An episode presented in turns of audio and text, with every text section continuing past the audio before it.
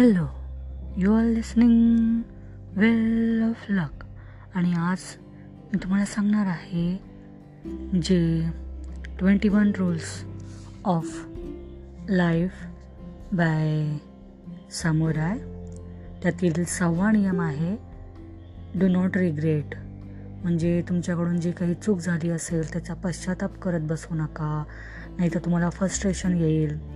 आणि तुम्ही काय चुकीचं केलं काय करायला हवं होतं हा विचार करत बसाल आणि त्यामध्ये तुमचा वेळ वाया जाईल. त्यामुळे तुम्ही फक्त हा विचार करा की मी आता काय करू शकतो आणि ते काम करायला सुरुवात करा. डो नॉट रिग्रेट हा सहावा नियम आहे. सातवा नियम आहे की तुम्ही कुणाचाही तिरस्कार करू नका. का बरं? तर आपण जेव्हा जलस फील करतो तेव्हा आपण एखाद्या व्यक्तीबरोबर कंपॅरिझन करतो. मग त्या व्यक्तीची जी ग्रोथ आहे जी प्रगती आहे बघून तुम्हाला वाईट वाटणार. मग तुमच्या मनामध्ये जलस निर्माण होणार. तुम्ही कंपॅरिझन करणार. आणि तुमचा जो महत्त्वाचा वेळ आहे जो तुम्ही स्वतःच्या प्रगतीसाठी वापरायला हवा होता तो तुम्ही वेस्ट करणार. म्हणून दुसऱ्याबरोबर स्वतःला कधीही कंपॅरिझन करू नका. जलस फील करू नका. आणि स्वतःला मोठं बनवण्यासाठी प्रगती करण्यासाठी तो वेळ वाया घालवा. तुम्ही मस्तर करण्यामध्ये जलस करण्यामध्ये वेळ वाया घालवू नका. स्वतःच्या प्रगतीसाठी स्वतःवरती नियंत्रण मिळवण्यासाठी तुम्ही तुमच्या वेळेचा उपयोग करा. जलसीमध्ये वेळ तुमचा वाया घालवू नका. हा सातवा नियम तुम्हाला सांगतो. आणि आठवा नियम आहे आठवा नियम आहे की कधी कधी तुमच्या मनामध्ये एखाद्या व्यक्तीविषयी कडू भावना कडवाहट आपल्या मनामध्ये राहते. तर ते तुम्ही मनामध्ये ठेवू नका. कारण तुम्हाला जे काही चांगली माणसं आहेत किंवा वाईट माणसं आहेत या सर्वांना सोडून जायचं आहे. त्यामुळं कुणाबद्दलही जे वाईट मत आहे जे कडू भावना आहेत कडवाहट जे मनामध्ये आहे तुमच्या ती ठेवू नका. कारण आपल्याला सर्वांनाच एक दिवशी सोडून जायचं आहे. कारण आपल्याला आपण काय आहोत? यात्री आहोत.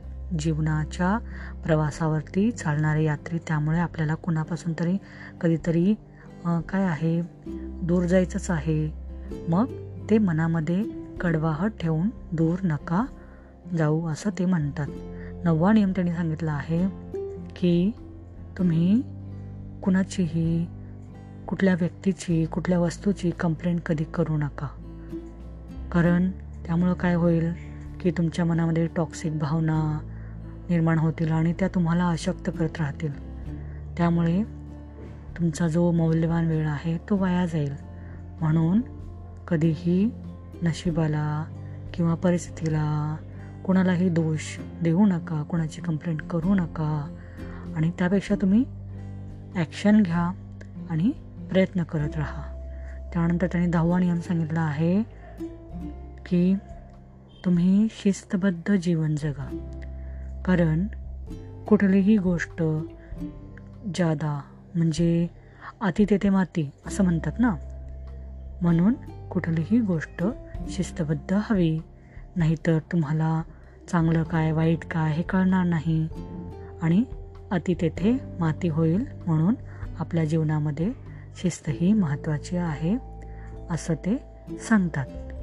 त्यानंतरचा अकरावा नियम आहे की तुम्ही ज्या नवीन वस्तू आहेत नवीन जे विचार आहेत त्यांना ट्राय केलं पाहिजे. नाहीतर तुम्ही क्लोज माइंडसेटचे व्यक्ती बनून राहाल. नवीन जे आव्हान आहे नवी परिस्थिती आहे नवीन एन्व्हायरमेंट आहे नवीन लोक आहेत त्यांना तुम्ही वेलकम करायला शिका. असं ते सांगतात. त्यानंतरचे जे नियम आहेत ते मी पुढच्या पाठमध्ये सांगते. तत्पूर्वी धन्यवाद.